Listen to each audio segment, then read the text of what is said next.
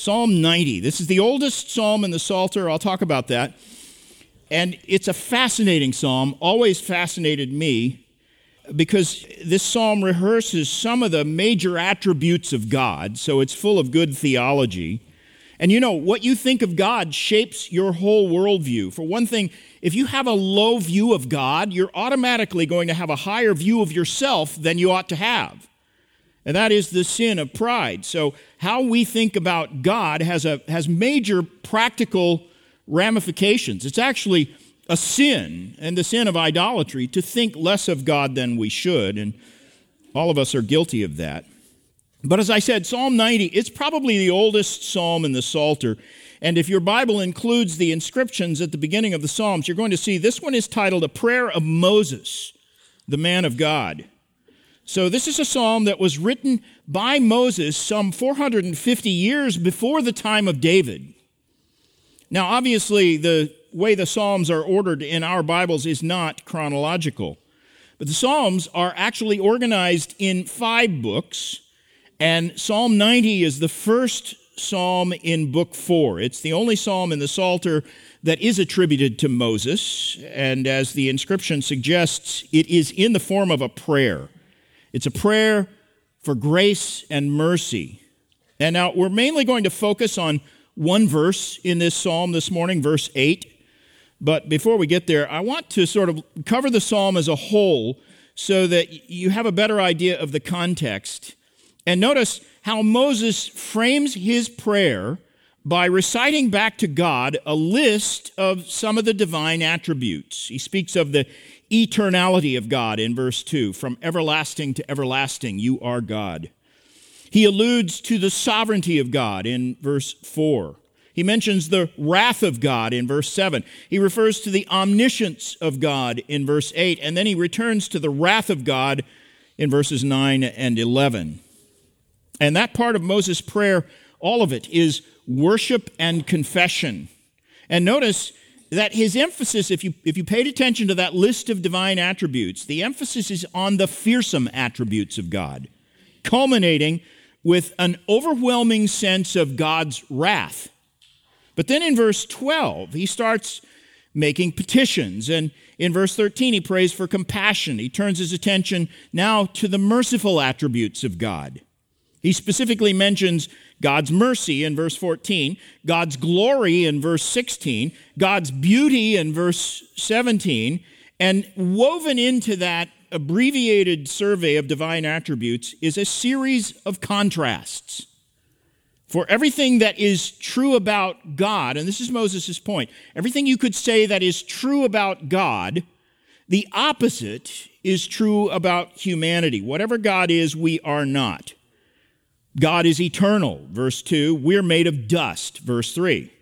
He's from everlasting to everlasting, verse 2.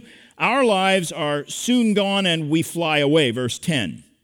A thousand years are like one day to God, verse 4. But 80 years is about the most time any of us can expect to live, except for Leonard. He's 94. Way to go, Leonard.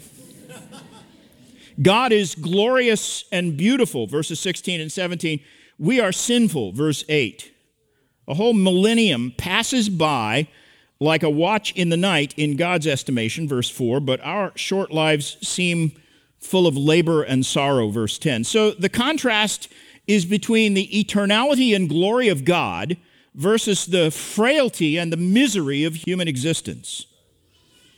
Now, you might think that's a morbid or depressing theme, but it isn't. There is a note of triumph that runs through this prayer. It begins and ends with a celebration of what God means to his people. And that's what it's all about. Despite our the frailty and frustration of human existence, God means so much to his people, it lifts us up out of what would otherwise be hopeless despair. And that's why Moses has so much to say about God's attributes. This is an anthem about God's glory and goodness. And so he sets the truth about God against the stark backdrop of human misery, just so that we can see the wonder of God's mercy and blessing even better. And of course, there is a historical setting for this psalm. Remember that after Moses and the Israelites left Egypt, they wandered for 40 years in the desert in the wilderness because of their own sin and unbelief.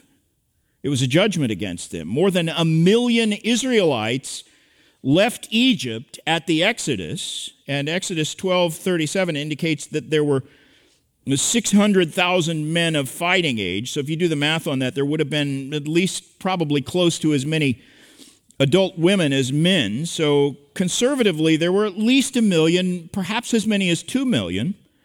But out of that mass of people, there were only two who were adults when they left Egypt that made it into the promised land. Joshua and Caleb were the only two. Even Moses never got to enter Canaan. All of them, all the rest of those more than a million people, were wanderers and vagabonds for 40 years until that whole generation died off. And the reason was that they had provoked God to displeasure by constantly complaining and rebelling and falling into the grossest kinds of sins and idolatry and whatnot. In fact, Numbers 13 describes how when it was time to enter the promised land, they sent out scouts ahead to check it out, and all but two of them came back with an evil report. Frightened, timid, saying, We're not able to go up against the people, for they're stronger than we are. That's Numbers 13 31. In fact, put a marker here in Psalm 90 and turn back to Numbers for a minute. Let's go to Numbers 14, and I'll show you the context for this psalm. Numbers 14. So the scouts come back, and all except Joshua and Caleb give a negative, discouraging report. They claim the land is filled with giants, and they said the Israelites are, are like grasshoppers next to them. In other words, they came back and called God a liar. Numbers 14, verse 2 says, All the people of Israel grumbled against Moses and Aaron. The whole congregation said to them, Would that we had died in the land of Egypt, or or would that we had died in this wilderness. Why did the Lord bring us here to the wilderness? They're asking. Why is the Lord bringing us into this land to fall by the sword? Our wives and our little ones will become a prey. Would it not be better for us to go back to Egypt? That's the pull. They want to go back to Egypt. And verse 4 says they even decided to choose a new leader and they were preparing to go back to Egypt. How foolish, but how typical of human sinfulness. Verses 5 through 9 describe how Moses and Aaron and Joshua and Caleb pleaded with the people not to rebel against God. Verse 9, but the Lord is with us, do not fear them. But verse 10, the people were about to stone Moses and Aaron and Joshua and Caleb, stone these guys to death because they disagreed with popular opinion when suddenly it says, The glory of the Lord appeared at the tent of meeting to all the people of Israel. So the visible manifestation of God's glory, this is the Shekinah glory, we call it, appeared in the tabernacle. And the Lord said to Moses, How long will this people despise me? And how long will they not believe in me, in spite of the signs that I've done among them? And the Lord threatened to wipe out that entire nation and start over with Moses. Verse 12 I'll strike them with a pestilence and disinherit them, and I will make of you a nation greater and mightier than they. But Moses, with a shepherd's heart, pleads with God and begs for forgiveness on behalf of the people. Verse 19 Please pardon the iniquity of this people according to the greatness of your steadfast love just as you have forgiven this people from Egypt until now. And it's true that from the time they left Egypt until here, it was a constant cycle of disobedience, complaint, rebellion, and then God would forgive them. And He was gracious. He forgave them. Verse 20, that's a vital point. These were redeemed people, but as Hebrews 12, verse 6 says, the Lord disciplines the one whom He loves and he chastises every son whom he receives. So, as a consequence of their unbelief and rebellion, God forbid them to enter the promised land. He condemned them to 38 more years of wandering in the wilderness until that entire generation died off. Look down at verse 28. We're still in Numbers 14. Verse 28. As I live, declares the Lord, what you have said in my hearing, I will do to you. Your dead bodies shall fall in this wilderness, and of all your number listed in the census, from 20 years old and upward, who have grumbled against me, not one shall come into the land where I swore that I would make you dwell, except Caleb the son of Jephunneh and Joshua the son of Nun. So that's how one whole generation of Israel were condemned to the wilderness. They said it'd be better for us to die in the wilderness, and the Lord says, As you wish. And they're kept out of the promised land. So he told them this. This was a prophecy that came to the whole nation through Moses. From that point on, they knew they would live the rest of their lives suffering the consequences of their sin. A whole generation, except for two men had their bodies scattered all over the wilderness. This was one of the bleakest times in the history of Israel. Scripture continually points back to the sin of that generation as a negative example. That's what 1 Corinthians 10 is talking about when it says, verse 11, 1 Corinthians 10, these things happened unto them as an example, but they were written down for our instruction. By the way, it wasn't long after that incident that Moses lost his temper in front of the Israelite nation, and God forbid even Moses from entering the promised land. You can read about that in Numbers 20. In fact, Numbers 20, verse 12, the Lord said to Moses and Aaron, Because you did not believe me to uphold me as holy in the eyes of the people of Israel, therefore you shall not bring this assembly into the land that I have given them. So now Moses is excluded as well, with Aaron. It's just going to be Joshua and Caleb. Now, go back to nine, uh, Psalm 90. Go back to Psalm 90. That's the context for this passage. Moses and his entire generation now know that they will never enter the promised land in this earthly life. They had left Egypt in search of a land filled with milk and honey. Their hearts were set on it, but now Canaan will never be their dwelling place. They are condemned to live in tents in the wilderness until they die. And, and that's a stark wilderness, by the way, if you've ever seen the geography of that part of the world. There's not much there. And by the time he writes Psalm 90, Moses has come to grips with the fact that he's never going to enter Canaan. But he realizes that it's okay. He already has even better a dwelling place that surpasses any earthly land that flows with milk and honey. Verse 1 Lord, you have been our dwelling place in all generations. Even back in Egypt, when the Israelites were condemned to the worst kind of slavery, God was their refuge. And during those long years in the wilderness, God was the one in whom they lived and moved and had their being. God was their fortress and their strong tower. He was their dwelling place in all generations. It's a profound statement Moses is making here. Because he could be mourning and bitter over the fact that the Lord excluded him from the actual land of Canaan, but instead he looks at the big picture and he says, You know what? I already have something better. Lord, you are my dwelling place. You've been our dwelling place in all generations. And he rehearses the eternality of God, verse 2. He's seeing this not from the time span of his own temporal life, he's seeing it from eternity's perspective. In verse 2, he says, Before the mountains were brought forth, or ever you had formed the earth around the world, from everlasting to everlasting, you are God. And then he contrasts that with the mortality of men. Now remember, Moses is very aware of his own frailty. And by this time, so were the Israelites. I did the math on this, and if there were a million adults at Kadesh Barnea, where God condemned them to wander until everyone over 20 died, and if that entire generation died off in 38 years' time, that is an average of 72 deaths every single day. That's a lot of carcasses scattered in the wilderness and a lot of human misery. And that's what Moses says in verse 3 of our psalm. The New King James Version says, You turn men to destruction and say, Return, O children of men. And the, the word destruction there is a Hebrew word that speaks of something that is pulverized, literally dust, which is what the ESV says. You return man to dust and say, Return, O children of men. Now, God Himself God himself had said to Adam in Genesis 3:19, "By the sweat of your face you shall eat bread till you return to the ground, for out of it you were taken, you are dust, and to dust you shall return."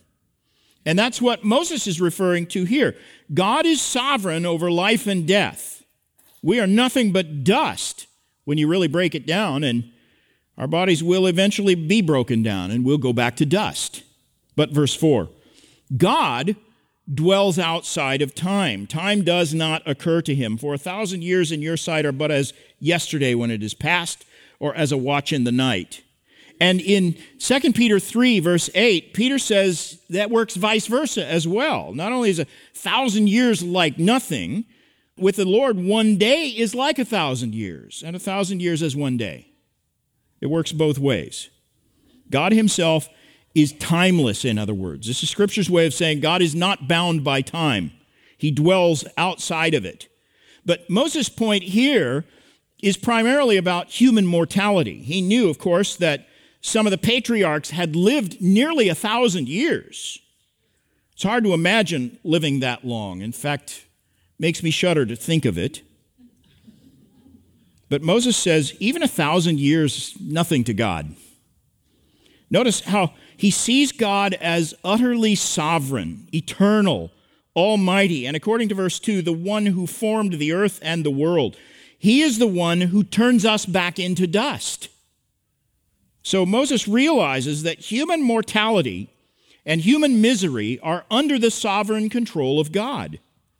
Divine providence. God is the one who sweeps men away into the sleep of death, verses 5 and 6. You sweep them away as with a flood. They're like a dream, like a grass, like grass that is renewed in the morning. In the morning it flourishes as, and is renewed, but in the evening it fades and withers. And furthermore, Moses recognized that God was ultimately the source and the cause of all of their distress, because every evil that had come upon them was a fruit of sin, and therefore it was a result of God's displeasure over sin. Verse 7 For we are brought to an end by your anger. By your wrath we are dismayed. You've set our iniquities before you, our secret sins in the light of your presence. For all our days pass away under your wrath. We bring our years to an end like a sigh. The years of our life are 70, or even by reason of strength, 80. Yet their span is but toil and trouble. They are soon gone, and we fly away. Who considers the power of your anger and your wrath according to the fear of you? It's a great summary of what life felt like to the Israelites in the wilderness. And by the way, that's true of life in general. Human misery and calamity and sorrow and death are all the fruits of sin. That's not to say every sorrow you endure is the direct result of some sin you have committed. We know that's not the case. But it is true in general that every human sorrow, up to and including death, results from the curse that came on creation because of sin. Romans 5:12 Sin came into the world through one man and death through sin and so death spread to all men because all sinned. And if it sometimes feels like our days are few and full of trouble it's because that is the nature of this earthly life. The earth itself is cursed. Verse 9 All our days pass away under your wrath we bring our years to an end like a sigh. And in fact, in the King James Version, the second half of that verse says, We spend our years as a tale that is told. The Hebrew expression actually means literally, we finish our years like a groan. And that is true, isn't it? Life ends with a groan. The end of life is like an extended sigh of pain. Life doesn't necessarily get more pleasant as you get older. I'm thinking about this because this week I'm going to turn 66, so I'm joining the geriatric group, Leonard. You'll have to coach me on how to get through this. But life doesn't get more pleasant the older you get. I'm realizing this more and more. The, the pains multiply, difficulty sleeping. At the end, you die. And even if you're fortunate to live long enough to die of old age, the end of your life is going to be like a drawn out groan of agony. And meanwhile, this life This sounds pleasant, doesn't it?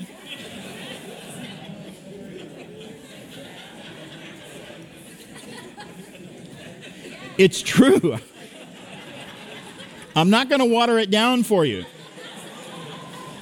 I know you want that, but I'm not going to make it sound better than it is. This life is filled with moaning and affliction, and all of nature groans, scripture says. Paul, Paul recognized that in Romans 8 22 and 23. Life is short and full of trouble, 70, 80 years at the most. Moses himself lived to be 120, so he's got you beat, Leonard.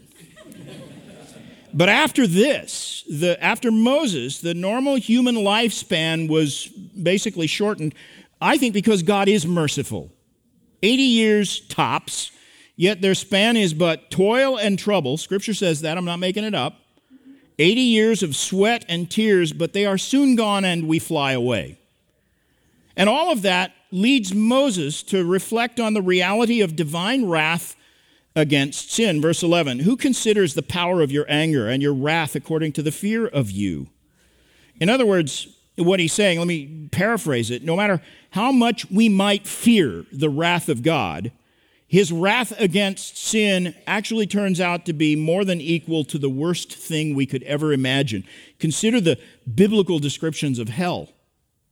God's wrath is infinitely worse than anyone actually fears. But notice, because that does sound like a real downer, doesn't it? It doesn't cause Moses to despair because he knows the goodness of God as well. And, and that's what launches him into the petition phase of this prayer. Verse 12. So teach us to number our days so that we may get a heart of wisdom. Great prayer. In other words, help us to keep both the brevity of this life and the realities of eternity in proper perspective so that we can be truly wise people with our hearts and minds set on things above, not on things of this earth. And then Moses pleads with God for compassion. Return, O Lord, how long? Have pity on your servants. Satisfy us in the morning with your steadfast love so that we may rejoice and be glad all our days. So life's full of toil and stress and and uh, frustration, but he says, Help us rejoice and be glad all of our days. It's a great prayer request. And he realizes that even though he can't erase the consequences of his sin, his life is not hopeless. He's not dreading what's ahead. He's not seeing the future with a grim outlook. He knows that the mercies of God are inexhaustible and God abundantly pardons, so God can restore even the years that the locust has eaten. And he prays for a special outpouring of God's blessing. Verse 15 Make us glad for as many days as you have afflicted us, and for as many years as we have seen evil. In other words, give us blessing that's at least equal to our trouble. Let your work be shown to your servants, and your glorious power to their children. Let the favor of the Lord be upon us and establish the work of our hands upon us. Yes, establish the work of our hands. And by the way, God answered that prayer. The work of Moses' hands was certainly established, right? His life's work was by no means wasted, and he wasn't kept out of the promised land forever either. Because at the transfiguration of Christ, when our Lord revealed his glory to his closest disciples, do you remember Moses and Elijah were there talking with him? So Moses did get blessing that was more than equal to his trouble, infinitely more, because after all, God was his dwelling place, and God is a better dwelling place than the land of Canaan. And that's the whole point of this psalm. We're dying creatures our earthly comforts are few and they are only temporary. This life is going to end shortly. And even if you die of old age, it's a process of decline to get to that point. So the best you can hope for is that your life is going to end like a drawn out groan. That's going to happen. But if God is your dwelling place, then you have an eternal habitation because God Himself is eternal. Not only that, if God is your dwelling place, he can bless you even in this sin cursed world. even over and above the consequences of your own sin. He will bless you even more than the days you've been afflicted. Certainly, the blessings of heaven are infinitely greater than all the miseries of this life combined. That's what Paul says in Romans 8 18. I consider the sufferings of this present time are not even worth comparing with the glory that is to be revealed to us. So there's a lot for the believer to look forward to, no matter how miserable this life gets. That's really a wonderful truth, isn't it? And that's the message of this psalm. All of that is introduction. Our time is more than half gone already. And what I want to do in the remainder of our time is focus on verse 8, where Moses says, You have set our iniquities before you, our secret sins in the light of your presence. The Hebrew word there implies the Lord's immediate face to face presence. In fact, in the King James Version, it's translated this way Thou hast set our iniquities before thee, our secret sins in the light of thy countenance. Now, think about this. The whole, this whole psalm is about seeing things from the divine perspective. If we would just try to see things the way God sees them and, and to see God as he really is, then everything in life, including life itself, would look completely different to us. We'd have a whole different perspective. What seems like a long time to us turns out to be no time at all. And what seems important in an earthly context, even, even something as massive for Moses as entering the promised land, it's ultimately of no consequence whatsoever in the perspective of eternity. What's really important is to have God as your dwelling place. You need to be redeemed. You need to know God and love Him and have Him be the place where you dwell. And on the other hand, some of the things that we think aren't really important in this life are a much bigger deal than you'd ever imagine, starting with our sin. Moses is reminding us in verse 8 that even our secret sins are fully known to God. God doesn't ignore those sins. We may think they're secret, but they don't escape his notice. On the contrary, he has set our iniquities before him, even our secret sins, in the light of his countenance, which is to say, everything you may think you do in secret, you're actually doing those things right in the face of God, right in his face. He sees them all, and that's no trivial matter. And as we've talked in previous weeks recently, that includes our thoughts. Now, I want to look closely at this idea of secret sins.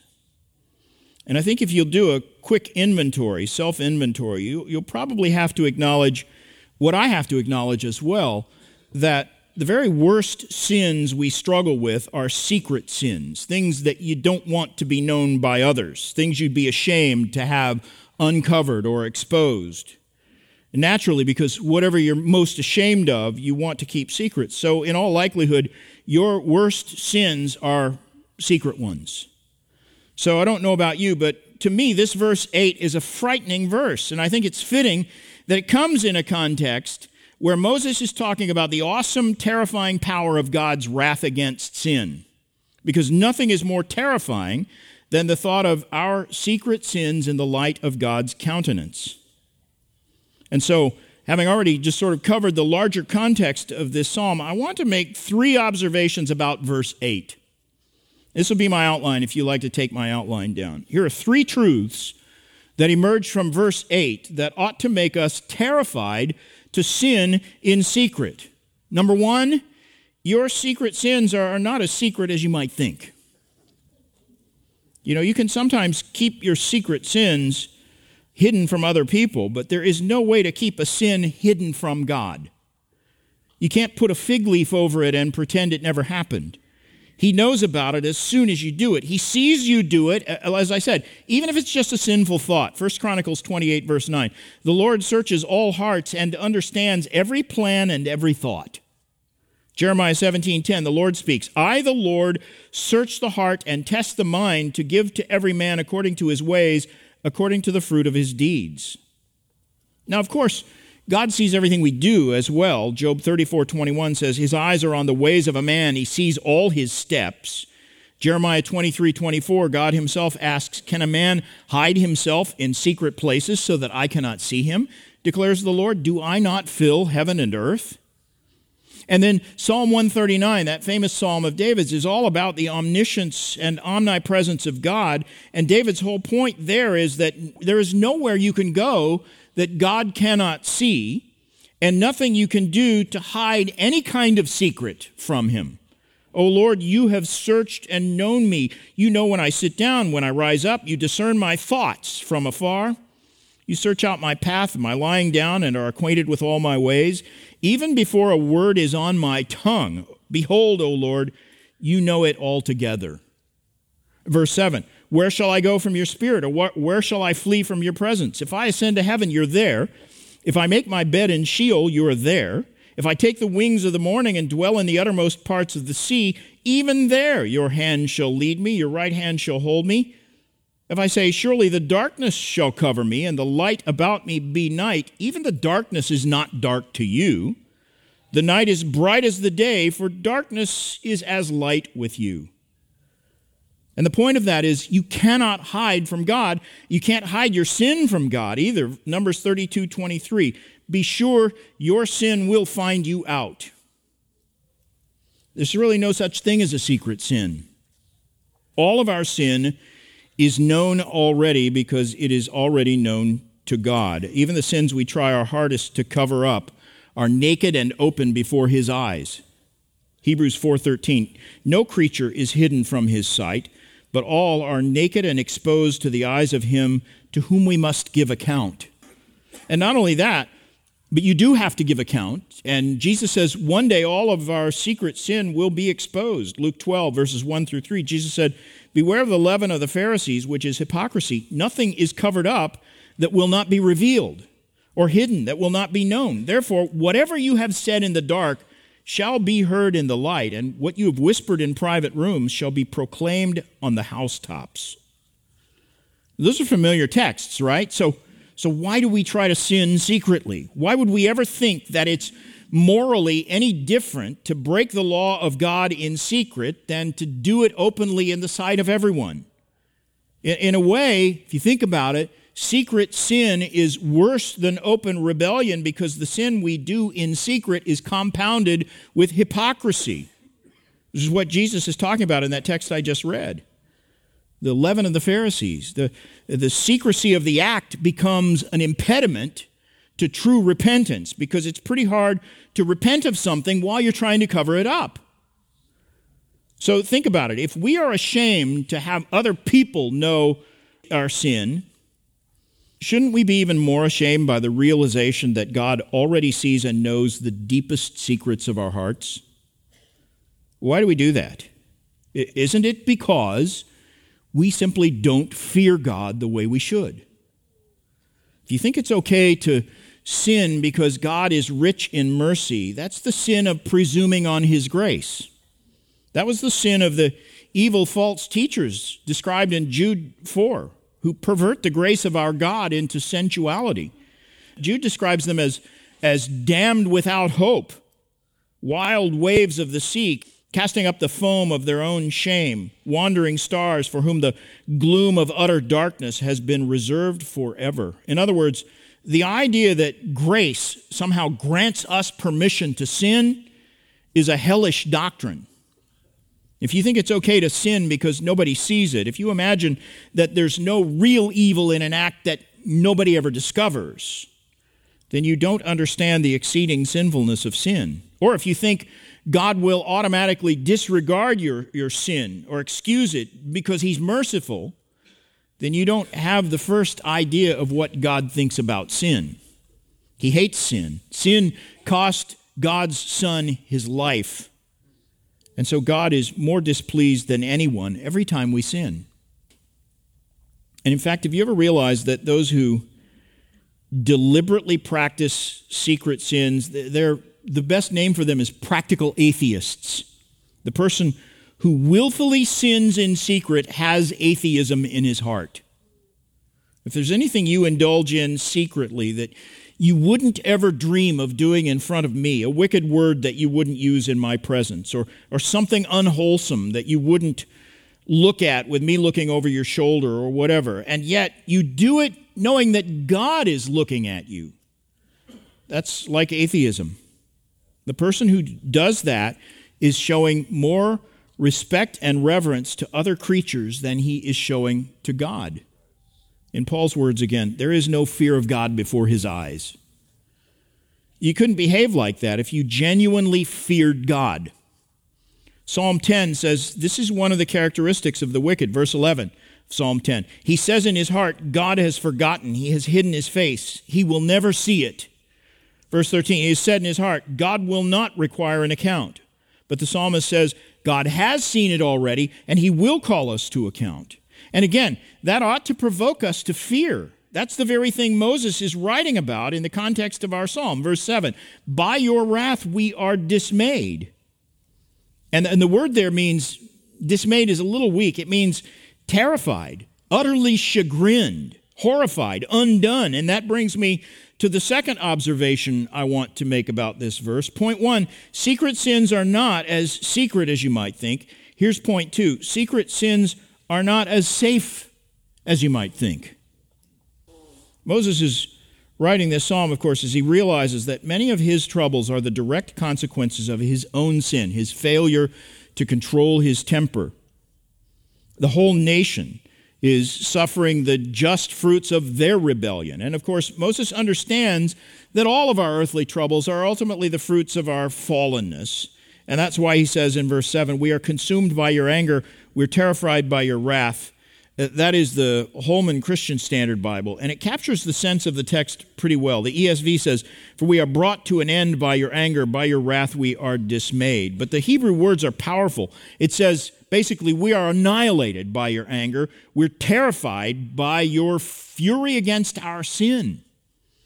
Moses is very conscious of the relationship between sin and suffering, and he's acknowledging th- that God's wrath is righteous.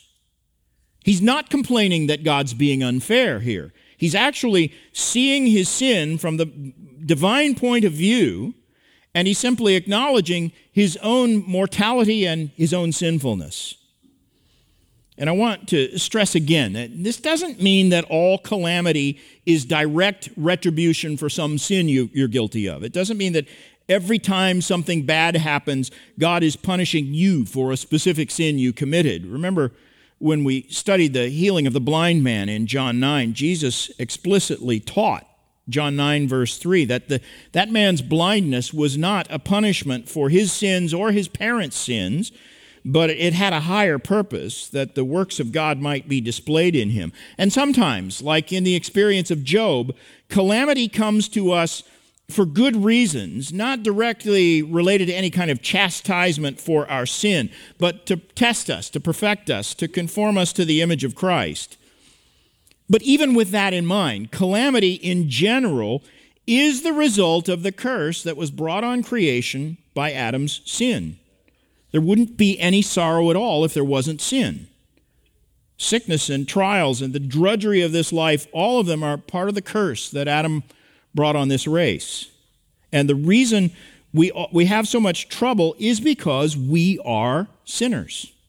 And therefore, all of our troubles, whether, whether they're directly the fruit of our sin, deserved by us, or undeserved calamities that we fall into, all of it ought to remind us how much God hates sin.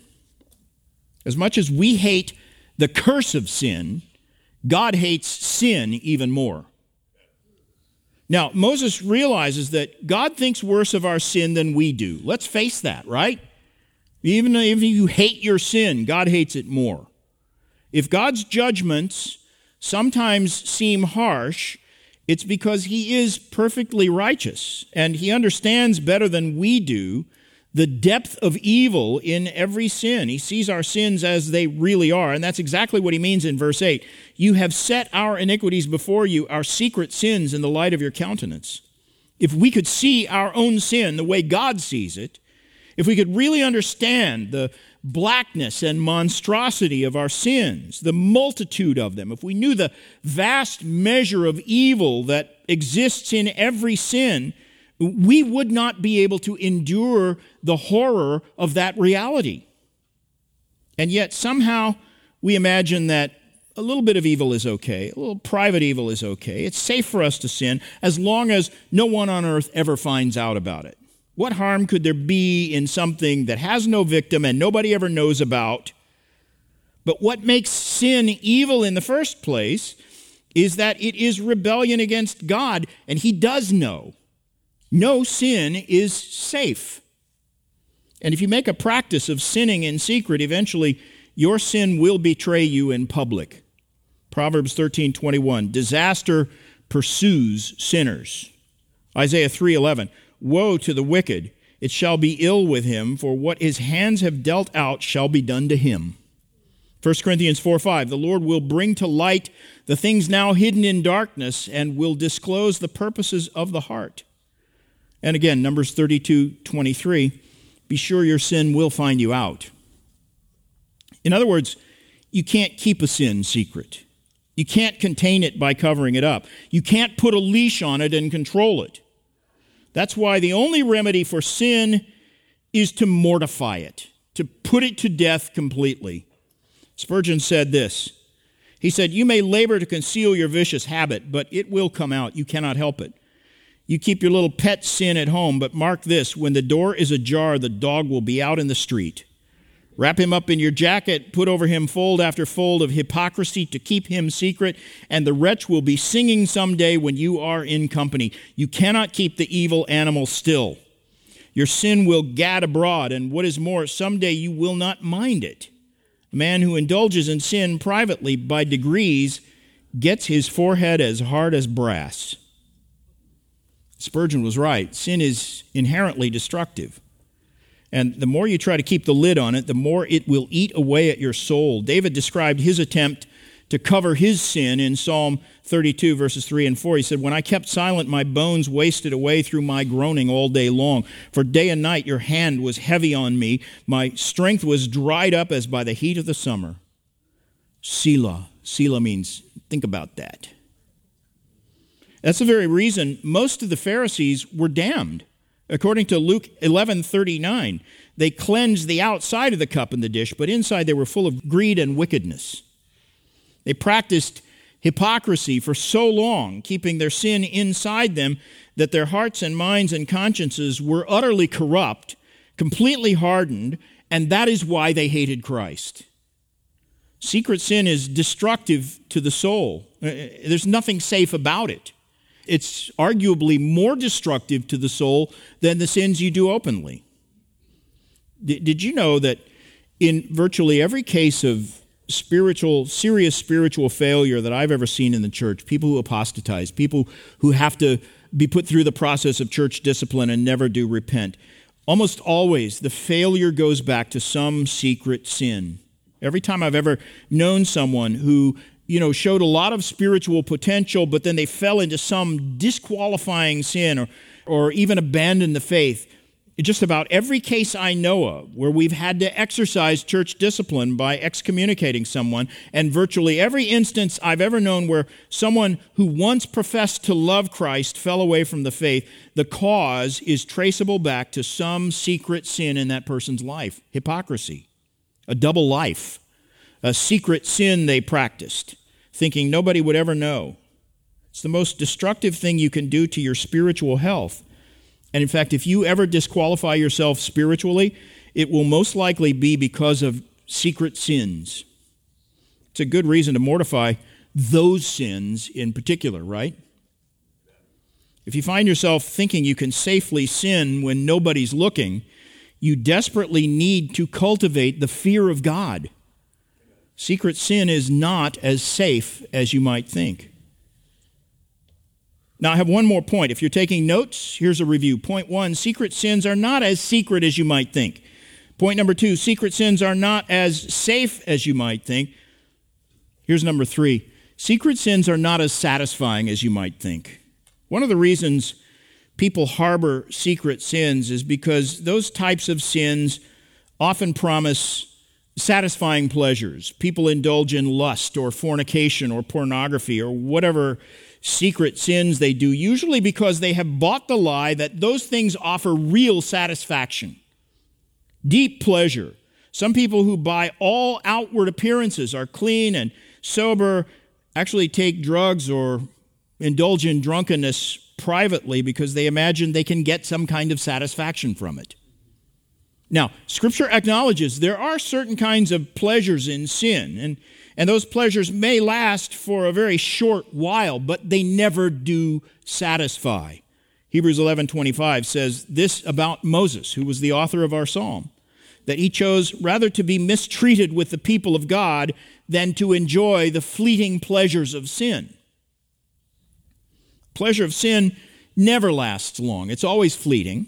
Job 20, verse 5 says, The exulting of the wicked is short, and the joy of the godless but for a moment. Psalm 23, verse 32 says, This about the pleasures of too much wine.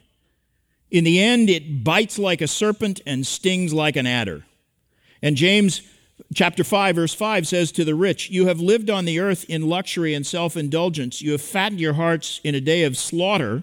But now, James says in verse 1, it's time to weep and howl for the miseries that are coming upon you. The pleasures of sin don't last, and sin cannot satisfy. That's the, that's the big lie of the serpent. He always promises satisfaction he never delivers. So, what can truly satisfy? Moses knew the answer to that. Verse 14 Satisfy us in the morning with your steadfast love, that we may rejoice and be glad all our days. Only God can make us truly glad. Verse 15 Only if we make him our dwelling place will we be assured of eternal satisfaction. Listen to David from Psalm 36, verses 7 and 8. He says, speaking to God, How precious is your steadfast love, O God! The children of mankind take refuge in the shadow of your wings. They feast on the abundance of your house, and you give them drink from the river of your delights. And Psalm 17, 15. As for me, I shall behold your face in righteousness. When I awake, I shall be satisfied with your likeness. And the psalmist means, I'll be satisfied when I bear your likeness, when I am perfectly conformed to the image of Christ. That is the only true and ultimate satisfaction. It's what we were made for, to be bearers of the glory of God. Real satisfaction can never be found in the shadows of some secret sin. Real satisfaction is found only in the bright light of God's countenance, uh, and only for those who by faith have made the Lord their dwelling place. That is the gospel, by the way. And since we're in the Old Testament, let me read you a, the Old Testament invitation, an open invitation to all who thirst to make God your dwelling place. Isaiah 55, verse 1 Come, everyone who thirsts, come to the waters. And he who has no money, come and buy and eat. Come buy wine and milk without money and without price. Why do you spend your money for that which is not bread, and your labor for that which does not satisfy? Listen diligently to me and eat what is good, and delight yourselves in rich food, spiritual food, he means, every word that comes from the mouth of God. So, how does a person who secretly indulges a love for sin find forgiveness and spiritual healing? Still in Isaiah 55, verses 6 and 7. Seek the Lord while he may be found, call upon him while he is near. Let the wicked forsake his way, and the unrighteous man his thoughts. Let him return to the Lord, that he may have compassion on him, and to our God, for he will abundantly pardon. Jesus said, John 6 35, Whoever comes to me shall not hunger, and whoever believes in me shall never thirst. In John 7:37 he said, "If anyone does thirst, let him come to me and drink. Whoever believes in me, as the scripture has said, out of his heart will flow rivers of living water." And then the very last chapter of scripture has a similar invitation. Revelation 22:17, "The Spirit and the bride say, "Come." And let the one who hears say, Come. And let the one who is thirsty come. Let the one who desires take the water of life without price. That's what can satisfy. It's Christ. He's the only one who can truly satisfy. Let's pray. Lord, do teach us to number our days that we may apply our hearts to wisdom. As David prayed in Psalm 19, cleanse us from secret faults. Give us grace and wisdom to search our own hearts and to mortify every secret sin, every hidden thing that dishonors you, and then satisfy us with your mercy, that we may rejoice and be glad all of our days.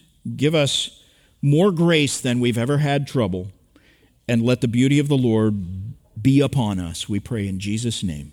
Amen.